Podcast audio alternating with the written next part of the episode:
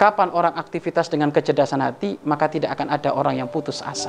Tetapi kalau seseorang itu mengandalkan kecerdasan akal, betapa banyak orang yang putus asa. Karena kepekaan akal dengan hati ini sangat beda.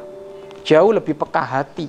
Karena hati ini adalah nurani yang merasakan, yang meraba. Itu adalah hati. Tapi kalau akal, akal itu hanya bisa berpikir saja.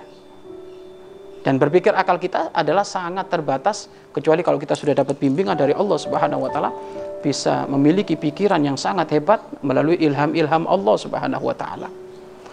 Maka ayo kita kuatkan aktivitas kita dalam hal apa pun utamakan kecerdasan hati. Maka benar apa yang disampaikan dalam sebuah hadis, Allah Subhanahu wa taala tidak sedikit pun melihat akal kita.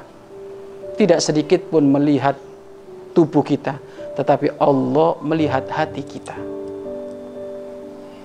Maka biasakan yang yang memimpin aktivitas kita sehari-hari yaitu adalah hati kita.